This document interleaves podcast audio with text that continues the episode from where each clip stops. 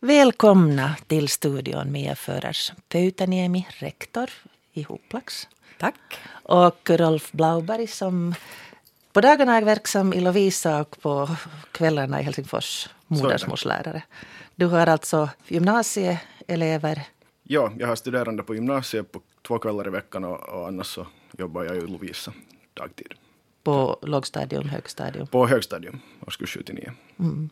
Nå, nu har ni en liten månad varit på gång. Ser du några förändringar? Hur har det varit?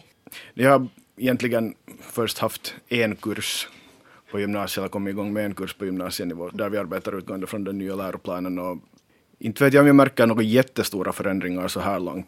Jag är ju ganska nyutexaminerad. Jag misstänker att, att min utbildning också har följt i viss mån de kraven som den nya läroplanen ställer. Så jag ser inte att det på det sättet har revolutionerat arbetssättet. Kanske har det varit lite utmanande att fundera ut hur innehållet ska se ut i den här kursen. Och i och med att vi har ett nytt e-läromedel nu som, som vi använder oss av och inte de här gamla böckerna så det har ju varit en, en utmaning att få det kanske att fungera så här smidigt genast från början.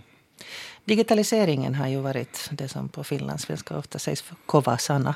Det vill säga väldigt, väldigt viktig i den här mm. utvecklingen. Uh, hur ser du på det? Du är förstås uppvuxen med uh, datorer. Nu tycker jag i princip att det är så som med precis allt annat som man tar in i en undervisningssituation eller in i ett klassrum. Att, att digitala hjälpmedel är jättebra så länge läraren har klart för sig vad den vill uppnå med hjälp av dem. Däremot så vet jag inte, emellanåt känns det som att den här digitaliseringsprocessen är, är ett självändamål. Att, att det är viktigt att ha en massa utrustning innan man egentligen vet vad man vill uppnå med hjälp av den här utrustningen. Hur använder du det som moderlärare? Du sa att, att det är, är läromedel. Hur funkar det? No, um, det vi har fått en ett e-läromedel som heter Tusen och en text som, som är tillgänglig för, för både mig och för studerandena via internet. Det fungerar lite som en, en hemsida. Där finns olika länkar man kan klicka på och gå in och, och bekanta sig med olika helheter. Man kan göra uppgifter både på egen hand eller, eller tillsammans med gruppen. Och så. Alltså, I princip fungerar det som en vanlig lärobok, bara att den finns online. Mm. Och Kanske den är mer interaktiv än... än, än. Mm. Uh, upplever du att, att gymnasieeleverna av idag då hanterar det här utan problem? Um, det sägs ju att de är bra på att spela. Men, men sen... uh, om du skulle fråga mig om en månad skulle jag säkert kunna svara bättre på mm. den här mm. frågan. Jag har inte, vi har inte hunnit jobba så mycket med det här läromedlet att jag skulle kunna säga med säkerhet hur bra de, de egentligen hanterar det. Men sådär överlag både studerande på, de studerande på gymnasiet är ganska bra på teknik. Uh, på högstadiet och då jag har jobbat på lågstadiet tidigare så har jag märkt att, att där är den här um, hur ska man säga, IT-kompetensen handlar mer om att du kan spela diverse spel men du kanske inte har så bra koll på alla andra möjligheter som, som, som teknologin erbjuder. Å andra sidan så är det ju vår uppgift som lärare att, att hjälpa eleverna hitta de här andra möjliga tillämpningarna och kanske se en möjlighet i den teknologi som de ändå bär med sig in på lektionerna. Mm. Jag funderar också på den forskning som vi har gjort, till exempel att mobilen har börjat gå förbi pekskärmar och naturligtvis datorer i hur man konsumerar nyheter. Men det har också betytt att man konsumerar nyheterna på ett helt annat sätt. Det vill säga man läser tre, fyra rader. Att, att läsa långa texter på skärm har visat mm. sig vara väldigt svårt. Uppfattar du det här som en, en utmaning? Att läsa långa texter på skärm? Mm. Ja. I, naturligtvis Eller printar de ut dem? Det, det, är ju inte, det är ju mm. inte lika bekvämt som, som att, att läsa på på det här på, på papper eller i en, jag menar en bok eller en tidning är trevligare att, att hålla i handen och läsa. Du kan kanske stryka under eller, eller så men ja, det beror på vad du menar med en lång text. Talar vi om några sidor så går det säkert bra men börjar vi att tala om tiotals sidor så är det kanske inte, inte så bekvämt. På en pekplatta går det ganska bra. Mm. Um, å andra sidan så tycker jag att, att, att varje elev nästan har en smarttelefon i, i fickan. Så det är någonting som um, gör det möjligt att arbeta ganska flexibelt. Man kan snappa upp en nyhet på vägen till jobbet och ta in den i undervisningen med samma. Jag kan dela en länk med mina elever och, och de kan gå in och läsa den här nyheten. Vi kan diskutera den. Um, vilket jag tyckte att var till stor nytta i våras då vi har haft lite inneluftsproblem i Lovisa där jag jobbar och, och varit utlokaliserade på väldigt många olika orter emellanåt. Det har funkat hemskt bra. Men, men där var nog en, en förutsättning för att, att man skulle kunna hålla någon slags nivå på undervisningen var det att, att eleverna hade de där smarttelefonerna för du hade inte tillgång till kopieringsmaskin hela tiden och varje dag på samma sätt som man vanligtvis har. Mm. Är det då, alltså hurdana texter är det eh, om man tänker på gymnasieelever då? Alltså det är knappast romaner eller ens noveller? Um, nu skulle jag kunna ha dem att läsa en novell på, på telefon till exempel. Alltså, det finns en svensk författare, Jonas Hassen Kemiri, som, som har mycket av sitt material publicerat online. Han har också en del material som ges ut på, på tidningar som går gratis att få tag på. Och de brukar inte vara jättelånga, så det kunde jag tänka mig att, att, att ha eleverna läsa. Men kanske helst nyhetsartiklar. Mm. Det, det, tror jag att, att det lämpar sig bäst för. Eller sen då alltså äh, videoinslag av olika slag går ju jättebra att, att se på en liten skärm också. Så du ser, om jag tolkar det rätt, mera möjligheter än risker? Ja, men å andra sidan, jag har försökt medvetet se, den, se mobiltelefonerna som en möjlighet också. Um, signalerade åt eleverna eftersom att de så lätt blir ett problem ifall man gör ett problem av dem. Alltså det att, att, Vi samlar in dem i början på timmen så att ni inte ägnar er åt oväsentligheter. Ja, ungefär. Men... Som jag då har läst att signalerar den här också uh, underline berättar det att de är till för underhållning och inte för, för inlärning. Ja, men å andra sidan så det beror ju också på hur, hur du som lärare tycker om att jobba och vilka, vilka dina styrkor är. Mm. Du väljer ju vad du gör utgående från det, tror jag, ganska ofta. Mia, hur är det med dig? Du har som rektor säkert hållit på ganska länge med de här förberedelserna men nu har det då börjat. Ser du några skillnader redan nu? Och nu ser jag ganska mycket skillnader. Att jag har ju då förskola upp till årskurs 9. Och där skulle jag säga att det har kommit mest nytt in i de lägre årskurserna. Att de här lågklasserna 1 till 6 så där händer det massor. Och jag märker på lärarna att de har, har nya tankar och, och att de på något sätt vågar, vågar förnya sig. Att sen när det gäller 7 till 9 så, så där kanske man mest funderar på det här kring bedömning som ska göras på ett lite annat sätt. Och, och där känner man sig ännu ganska osäker. Men att jag tycker inte att man kan förvänta sig heller med tanke på, på den fortbildning och, och det som vi har gjort att man skulle kunna känna sig säker. Och sen har vi de här så kallade helhetsskapande grejerna som vi sysslar med nu i skolorna. Och där har vi då fenomenveckor som finns både i lågklasserna och i högklasserna. Och där i lågklasserna så skulle jag kanske speciellt lyfta fram att, att det här med inlärningsmiljöerna är ganska avgörande. Att om du har möblerat som förr med, med kateder framme i mitten och pulpeterna som alla är svängda mot läraren, så då kommer du inte riktigt vidare i det här nya läroplanstänket.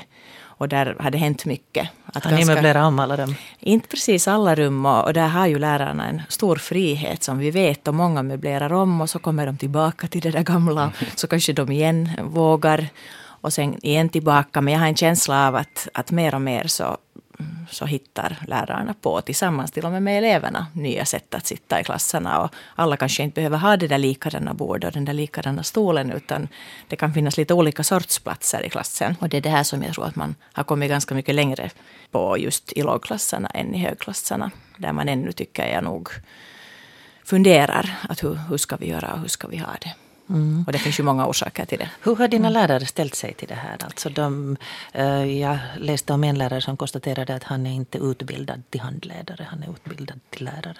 Har det funnits en sån här uh, motvilja mot förändringen eller har det funnits en, en iver?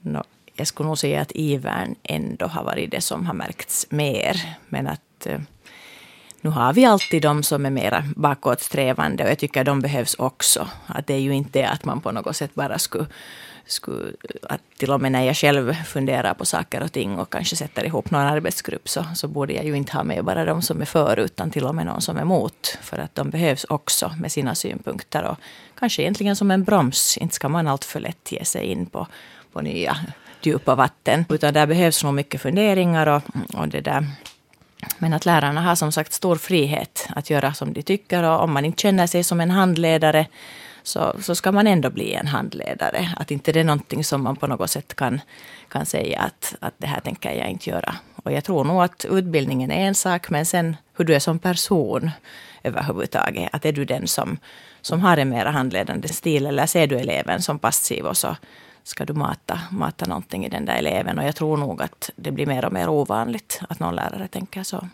Mm. Människosynen har kanske förändrats, Ulla. Det tror jag. Från det oskrivna bladet till den Absolut. aktiva kunskapssökaren. Så är det. Vi ska alldeles strax höra Alfred som hade ganska mycket farhågor här för något år sedan då när man började med det här och man sökte efter det kreativa hos barnet. Jag tycker det man ofta underskattar är att det grundläggande lärandet, det är att man skaffar sig en basis för kunskap, en basis för lärande. Det är inte så annorlunda idag än det var 1850 eller 1950 eller kommer att vara 2050. Visst, vi, vi liksom gillar att titta på sådana här små ytförändringar, men basen i till exempel vad det innebär att förstå en skriven text, till en del kräver att du präntar in det, till en del kräver att du sitter och nöter in ljuden, du nöter in orden, du nöter in meningsbyggnad och sådana här saker. Och sen finns ju såna här ytgrejer som jag då skulle kalla det, som till exempel, ja, vi kan lära oss läsa genom att då läsa Britney Spears sångtexter eller genom att läsa Werner von Heidenstam. Men det, skillnaden där är faktiskt för mig rätt ytlig att eh, jag tror att vi kanske hänger upp oss för mycket på det här, måste vara nytt, måste vara nytt, måste vara nytt. Snarare än fundera på, men, men det är basen som är det viktiga. Exakt hur man gör det och, och vilka texter man väljer och, och de här metodologiska och pedagogiska frågorna. Det är för mig faktiskt mindre viktigt än att så att säga basen hålls relativt stark och hård. Barn är inte kreativa. Det är en fullkomlig myt. Barn är inte det smackkreativare än, än vuxna är. är. Tvärtom egentligen. Barn är mycket mer traditionella än vuxna är. Det finns en viss hämning som vuxna får som vi ofta sen fokuserar hemskt mycket på. Men jag gjorde ett litet experiment. Jag har en nioåring hemma i Köpenhamn. Min, min frus äh, barn. Uh, och sen, för han råkade i ett skede vara väldigt intresserad av rymdmonster, uh, så, så bestämde vi, vi sätter oss ner vid ett bord och sen ska vi räkna upp alla tänkbara rymdmonster vi kan komma på. Han började hicka vid ungefär 4-5 rymdmonster. Uh, jag kan fortsätta till ett hundratal. Eh, han började, slutade helt att titta på nya rymdmonster utan bara lyssnade på mina allt mera fantasifulla rymdmonster. Varför? Jo, för jag har läst science fiction i ungefär 30 år. Jag har tittat på science fiction i ungefär 30 år. Min bas för att utveckla nya idéer om rymdmonster är så enormt mycket större än hans att det är nästan inte ens en tävling. Vi tror liksom, den här vi, när vi pratar om att barn är så kreativa, nej de har en bit av kreativitet som de kan utnyttja relativt effektivt. Men kreativitet i sig kräver faktiskt att du har läst väldigt mycket, att du har sett på väldigt mycket. De kreativaste människorna i världen tenderar att vara folk som studerar någonting oerhört noggrant. De mest kreativa modeskaparna tenderar att spendera timmar och dagar och veckor och månader och år på att gå igenom andras kataloger och liksom nöta och nöta och nöta. De bästa författarna, de mest kreativa författarna, tenderar att vara folk som har läst mer eller mindre neurotiskt i tiotals år. Så nej, det där med att barn ska vara så jättekreativa. Faktum är att vår skola av idag hämmar kreativiteten genom att försöka stärka den genom att inte ge barnen en tillräckligt stor bas av allmänbildning, av kunnighet, av kunskap, av färdigheter, utan istället ha dem att leka och lär, så tar de bort barns möjlighet att utveckla sin kreativitet. Kreativitet lär du inte genom en bunt lustiga små myskreativitetslekar. Det är en bluffbåg alltihop. Och när man säger liksom att eh, vi borde ha en kreativare skola så ska man ta och titta lite på resultaten i det så kallade Torrance-testet. Och där ser man helt utan problem att när kreativitet snacket kom in i skolan så började barns creativity scores i Terrence-testet gå ner och de går ner hela tiden. Vi är faktiskt på en väldigt mycket lägre nivå idag än vi har varit någonsin tidigare, alltså eh, än, än vi har varit tidigare. Och, och, det kommer just från att istället för att ha barnen att läsa en hel del och att jobba en hel del med kunskap och att samla in väldigt mycket blommor och att lära sig lä länder utan till så tog vi bort den bas på vilken kreativiteten kan frodas. Mm. Min dotter samlade just in ett herbarium och fick 10 minus i det tror jag faktiskt och, och verkade lära sig väldigt mycket. Utan tillpluggning har ett väldigt dåligt namn. Vi tycker liksom det är någonting, för vi kommer ihåg att vi inte tyckte om det som barn. Men faktum är att jag märker ju själv att jag har svårare att utveckla nya idéer om jag slutar läsa. Jag verkar på mina barn att eh, de har liksom eh, svårare att utveckla nya koncept därför att de helt enkelt inte har läst tillräckligt mycket. Nu menar jag inte att alla ska liksom plugga samma saker och att vi alla ska stå och läsa Shakespeare hela tiden. Men det här Genom att inte utsätta barn för väldigt många slags musik, genom att inte utsätta barn för väldigt många typer av texter, även svåra sådana, genom att inte utsätta barn för liksom att faktiskt försöka ta in saker, utan liksom aha, tycka att det är okej okay med att man bara skummar. Det är okej okay att man bara liksom plockar lite härifrån och därifrån, cut and paste från Wikipedia så blir det bra med det. Så då hindrar vi faktiskt en hel del av barnets utveckling.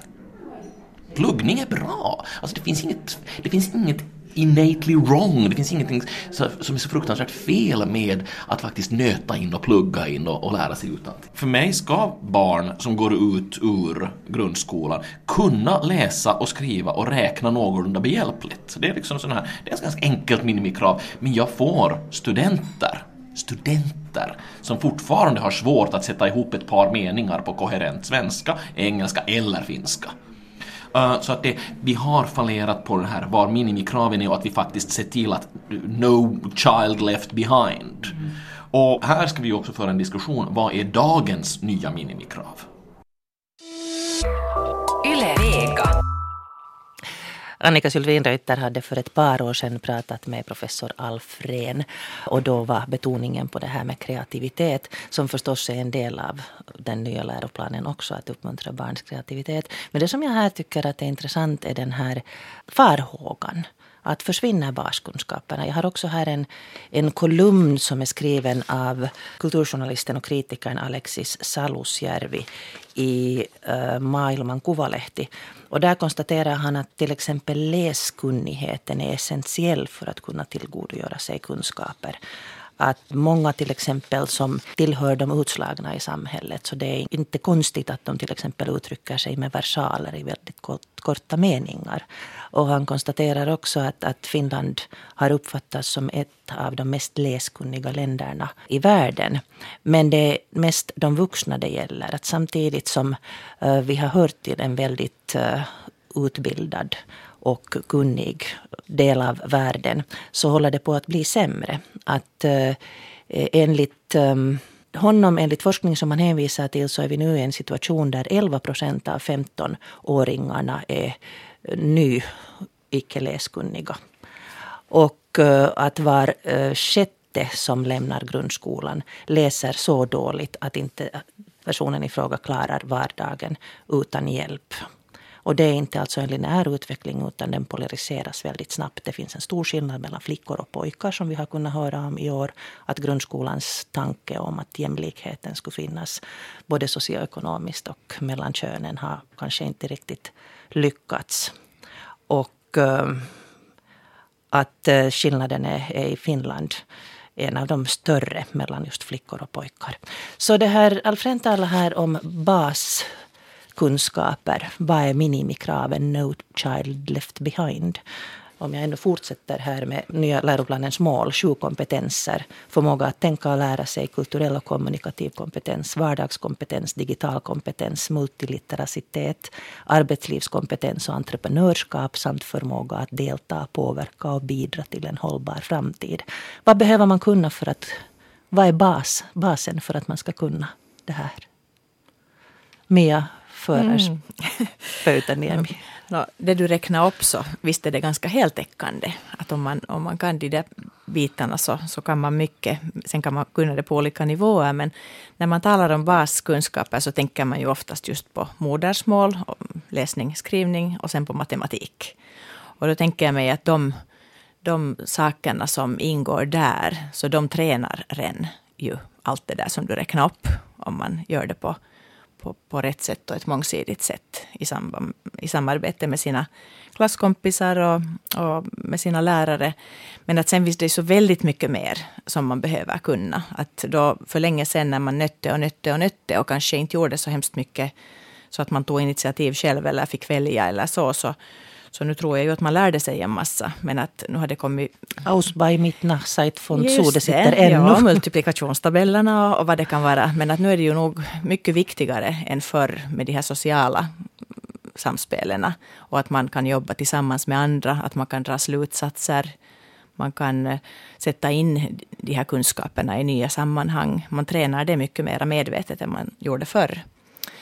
Och där, inte säger jag ju att något kanske hemskt mycket mer viktigt än något annat. Att jag ser att det där som du rabblade upp för en stund sedan med de här sju kompetenserna, så, så en del människor tycker att någonting är mycket viktigare än något annat. Men att jag skulle nog säga när vi har funderat i kollegiet och med föräldrarna också, att, att vilken bit tycker de att är viktigast. Så nu har de ju haft jättesvårt att hitta någon bit som de tycker att är viktigast. För tanken är att de här kompetenserna ska genomsyra precis alla skolämnen. Mm. Och den där ena biten var ju den här multilitteraciteten som då handlar just om texter och det, finns, det är så stort och nytt och kanske Roffa kan lägga till något där. Men, Ja. men, men det är ju inte bara, bara att läsa texter och pränta in och, och det där. Så att Roffa kanske kan fortsätta där. Vad säger Roffa Blauberg? Ja, klarar man sig utan att plugga? Nej, men det är väl självklart, tänker jag. Och det står väl ingenstans i någon läroplan att man inte skulle kunna, eller att man skulle kunna skippa pluggande. Um, ja, jag håller med om det som Mia säger om, om multilitteraciteten. Jag skulle sätta den, för mig, okej jag är modellärare, naturligtvis för mig är det kanske den, den mest centrala kompetensen, men den innebär ju att du klarar av att förstå uh, och vara delaktig i många olika sorters kommunikation. Alltså i princip att du klarar, att du klarar av att kommunicera i vilken situation du än hamnar i. Och klarar av att förstå budskap oavsett via vilket medium de kommer. Om det, vare sig det handlar om en skriven text eller om uh, ett filminslag eller om det handlar om reklam.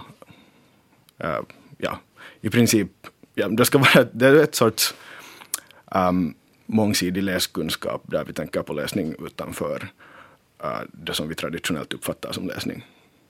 Mm. Det som många har uttryckt farhågor om är ju till exempel det att hissakurserna i gymnasiet minskar. Och eh, en engelsk professor uttryckte sin eh, rädsla för det att det växer upp en ny historielös massa. Som inte alltså begriper, dels har kunskap om vår historia, dels inte har kunskap om den etiska sidan. Alltså den uh, ursprungligen religiösa uh, värdeuppsättning som har grundat hela vårt moderna samhälle. Och som kanske då anser att man kan skippa vissa saker utan att begripa konsekvenserna av det. Ja, uh, jag måste hålla med om, om att, alltså det är ju helt katastrofalt om vi bantar ner historieundervisningen till en sån nivå att, att vi blir historielösa. Och jag tycker man märker av det idag om vi följer med den debatt som pågår i samhället till exempel. Inte, inte, inte vet vi vad vi själva har varit med om tidigare. Vi vet inte vad som har, eller det verkar som att folk inte har koll på vad som har hänt i Europa eller i världen under de senaste 50 till 100 åren. Där tänker jag på demokratin. Att eh, just om värderingarna blir en slags smörgåsbord. Att man inte begriper det att vårt moderna eh, demokratiska välfärdssamhälle bygger på arbete som människor har gjort. Som finns både i historien och religionshistorien och i samhällsläran. Om man inte begriper hur det fungerar så plockar man bara de bästa bitarna åt sig själv. Jag är jättebakåtsträvande. Finns det en risk?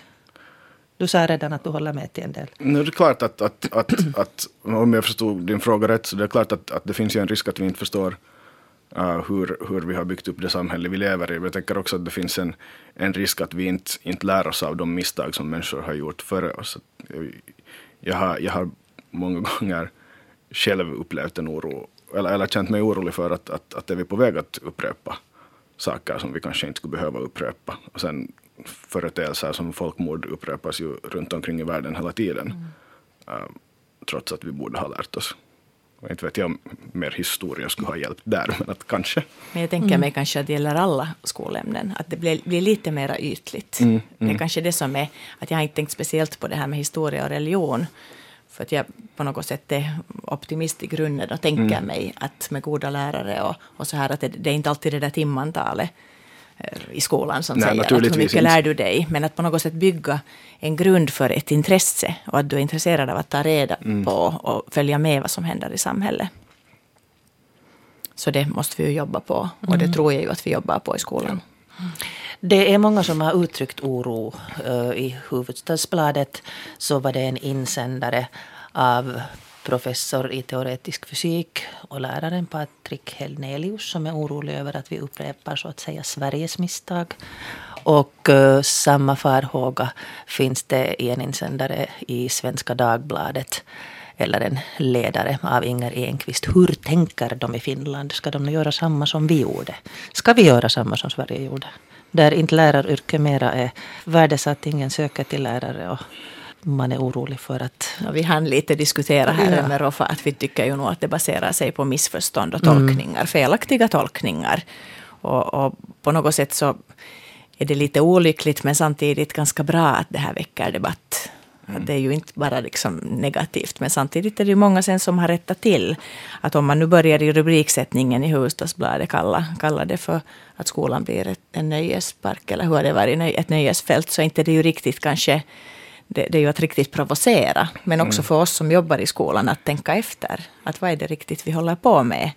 Att inte vi är ute för att ute efter att göra efter någonting från Sverige, utan vi ser ju att vi plockar de bästa bitarna av det som de kanske har gjort i Sverige, mm. egentligen in i den här nya läroplanen.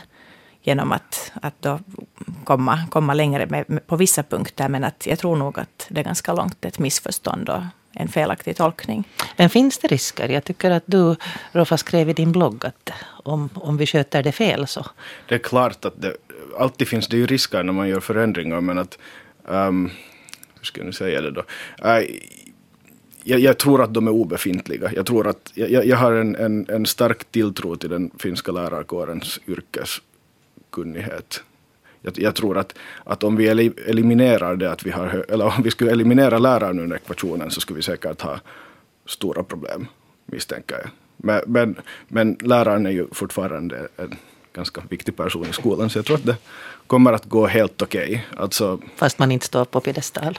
Men, ja, men det har man väl inte gjort på ganska länge mm. sist och slutligen. Jag tycker det är också alltså just som Mia sa, att, att, att mycket av den här kritiken bygger också på missuppfattningar. Folk har plockat ut det som är de största förändringarna i läroplanen och lyft fram det i, i debatterna. Alltså uh, kanske inte, inte satt in saker i en kontext. Eller sen kan det hända att vi har ett styrdokument som inte är skrivet så bra som det borde vara. Det är också en möjlighet.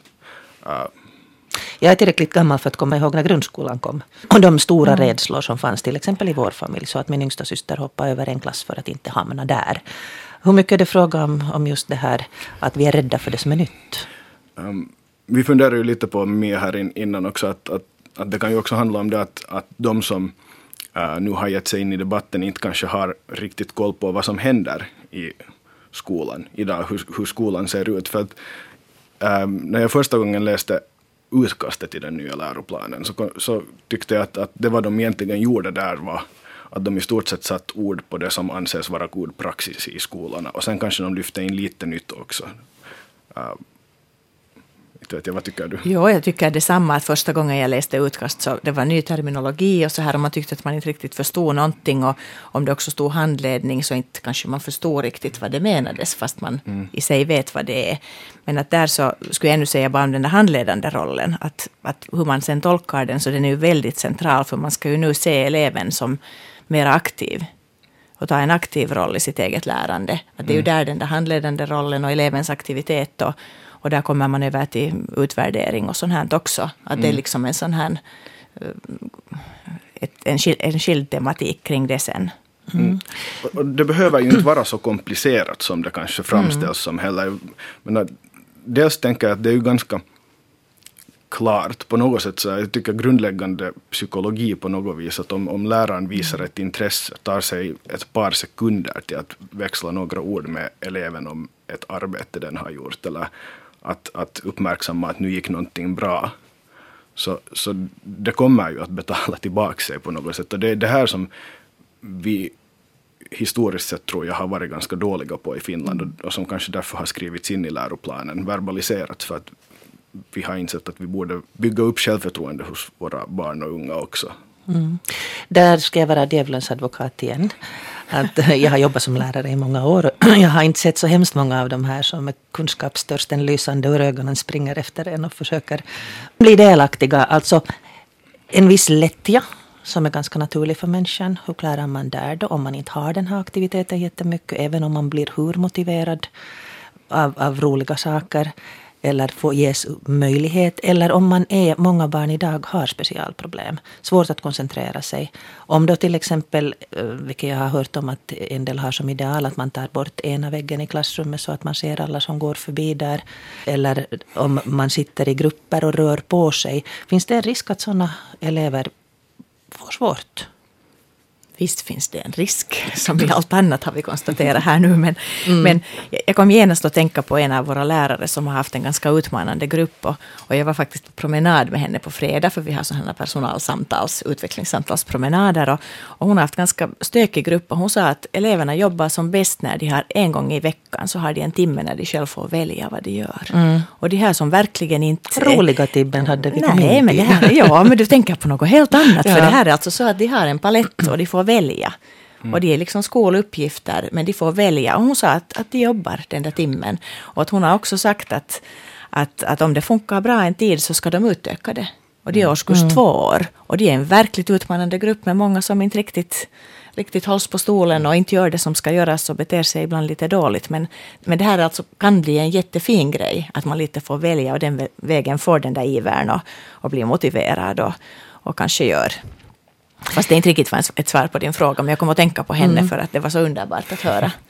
Läroplanen kommer och går och vi ska strax lyssna på en lärarinna som har varit med ganska länge. Men jag ska ännu fråga er om det här med uh, säkerheten, ansvaret. De man rör sig i trafiken, de man rör sig i skogen och det är en grupp som man inte har så mycket koll på som om de sitter snällt uppstaplade i rader om jag får svara så tangerar din föregående fråga också. Mm. Jag tror inte att nya läroplaner för, för med sig lika mycket, um, lika många risker på det här området som det att, att menar, vi vet också att våra skolor har allt mindre resurser att fungera på. Jag, jag skulle liksom säga att, att om vi tror att en läroplan kan hjälpa mer än det att, att skolornas verksamhetsmedel sjunker varje år, så då är vi kanske inne på fel spår. Mm. Ja, och det här med säkerhet överhuvudtaget, om, oberoende om du är inne i klassrummet eller låter elever gå i korridorer eller är utanför på gården eller i skogen, så, så måste du ju som lärare känna dina elever. Och då mm. håller du ju närmast dig de som behöver det. Exakt. Och sen släpper du på gummibandet för de andra. Och sen mm. kanske de märker, de som är närmast, att de ska också tycka att det är roligare att få lite. Och sen kan det motivera dem, att det här är kanske nya nya tankar som jag tror att fler och fler tillämpar att det på något sätt kommer nu som en Morot istället för piska? Ja. En mm. rektor i Sverige hade väldigt goda erfarenheter. Han kom till en väldigt, väldigt stökig skola. Och han införde eh, glassbiljetter och biobiljetter och eh, till slut, ja, ja. till slut så var det den, de stökigaste eleverna som glatt promenerade till kaféet med sina glassbiljetter. Att jag har uppfört mig. Det lät som en härlig skola. Och det tror jag ju på, alltså morötter och, och att lyfta ja, upp det positiva. Absolut, och när du talade för en stund sedan om de här lata lata eleverna eller de som inte... Jag var en sån. Ja, det var jag, jag faktiskt också. Jag vet inte. Men, men, men, men, jag, men, men jag undrar att hur många av oss går och frågar dem varför de inte är intresserade av skolarbete mm. eller, eller varför, varför de inte gör någonting. Man, man kan få ganska intressanta svar om man tar sig en tid. Att, Men det beror ju inte alltid på skolan. Man kan ha ett jättestökigt liv. No, eller, mm. eller sen kan du... Det finns elever som redan på högstadiet, i högstadieåldern till exempel håller på med heltidsarbete vid sidan om, om skolan och, och så här. Och de kanske liksom antingen vet redan vilken bana de tänker slå in på eller annars saknar ork och motivation. Och det hjälper ju att veta det för då kan du diskutera med de här eleverna om, om varför de kanske ändå behöver lära sig någonting och få ett avgångsbetyg. Tänker jag. Mm.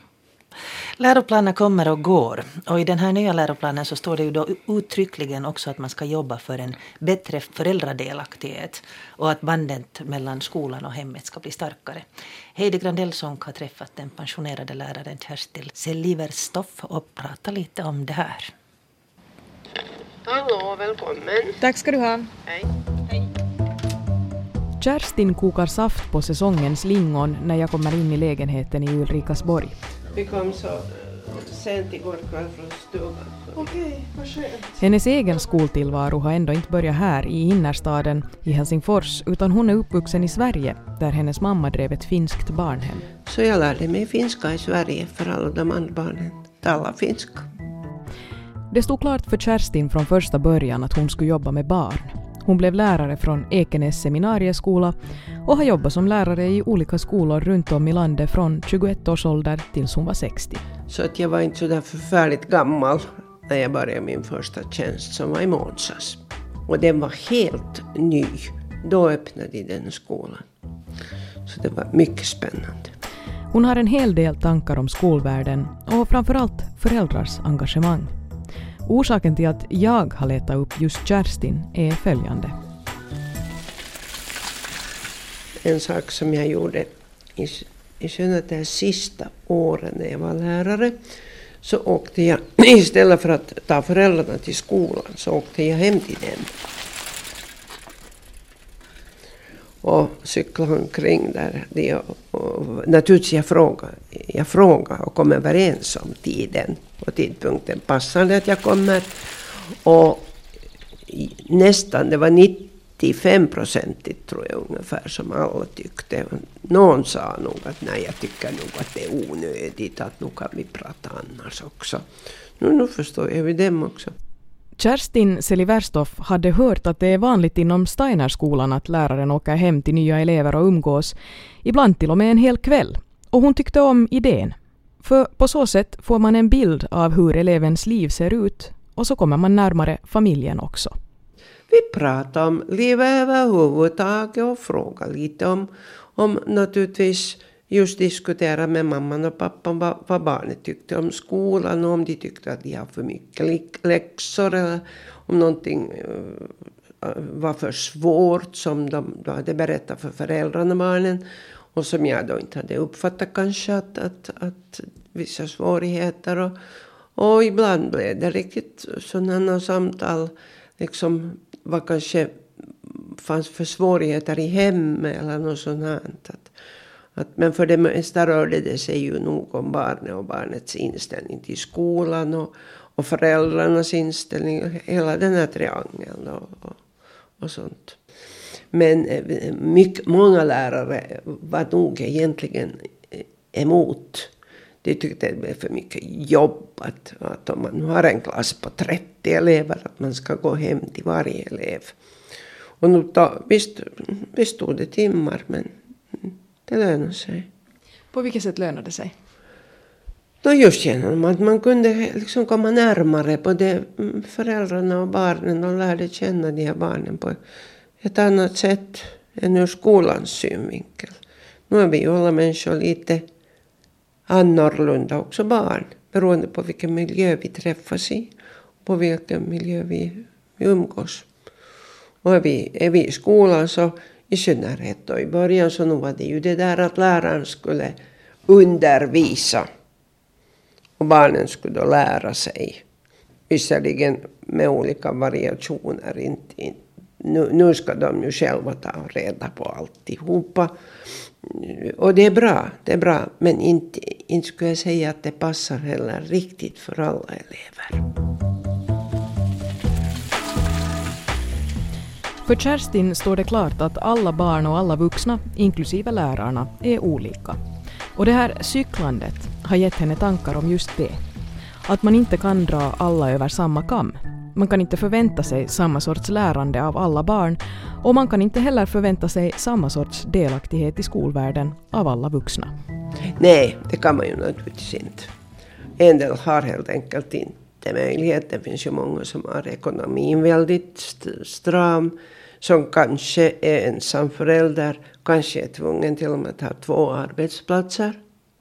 Och så finns det sådana föräldrar som har all tid i världen, om de vill, att engagera sig att, uh, i olika aktiviteter och läxläsning och allt möjligt med, med barnet. Så det, man kan ju absolut inte dra alla över en kam, det går inte. Men den nya läroplanen uppmanar ändå till större föräldraengagemang och det är från skolans håll som initiativen ska komma. Kerstin Seliverstofs cyklande skulle ses som ett ypperligt initiativ ur den synvinkeln. Ändå fnissar hon lite när vi kommer in på just det här med nya läroplanen. Läroplanen skrivs om. Vi skrattade sådär mot slutet av min lärartid Jo, det ska komma en ny läroplan som var så ny och fin och bra och allt skulle bli hundraprocentigt. Och så tänkte vi, ja, så var det också när vi började som lärare. Just precis så där samma då, det var ungefär exakt lika. Samma innehåll. Och du slutade då 1995, inte sant? Jag slutade 1995.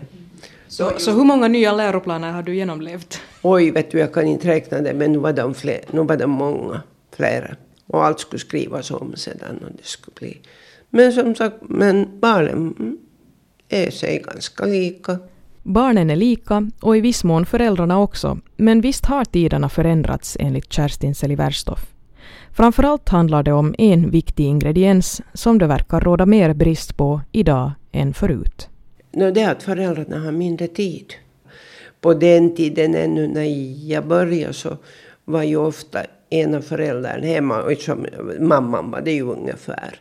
Men efter det nu är det ju helt annorlunda. Barnen är på dagis redan på, när de är rätt så små, förskolor och allt sånt. Så att, att det var ju lite annorlunda på den tiden.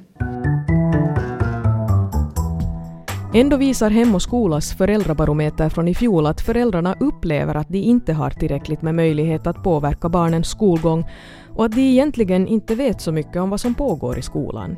Kerstin Seliverstoff tycker att det visar på vilja till större engagemang och hon tror på sätt och vis att delaktigheten har ökat från hennes tid då det ännu fanns en tanke om att skolan sköter sitt och hemmet sköter sitt. Men formerna och sätten för kommunikation mellan skola och hem är kanske inte de bästa idag.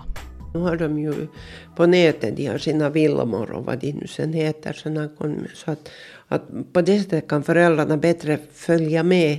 Men det ersätter ju ändå inte den här personliga kontakten. Så eh, på sätt och vis har det blivit bättre. Och genom att det har blivit bättre just direkt den här kontakten över nätet så har kanske den personliga kontakten blivit sämre. Att det är nu så plus minus noll kanske. Ni satt här och diskuterade hemskt mycket. Har ni tid att diskutera de här sakerna tillräckligt sinsemellan, hörde ni lärare? Ehm, um, Nej, säger jag spontant. Nej, vi har inte. Alltså, vi har ju förstås gemensam tid för lärarna på jobbet, men den är ganska begränsad för att lärarna har ju den där stora friheten som också är en stor fördel. Men vi skulle gärna se mera diskussion. Ja, jag märker att ni gick igång riktigt ordentligt här.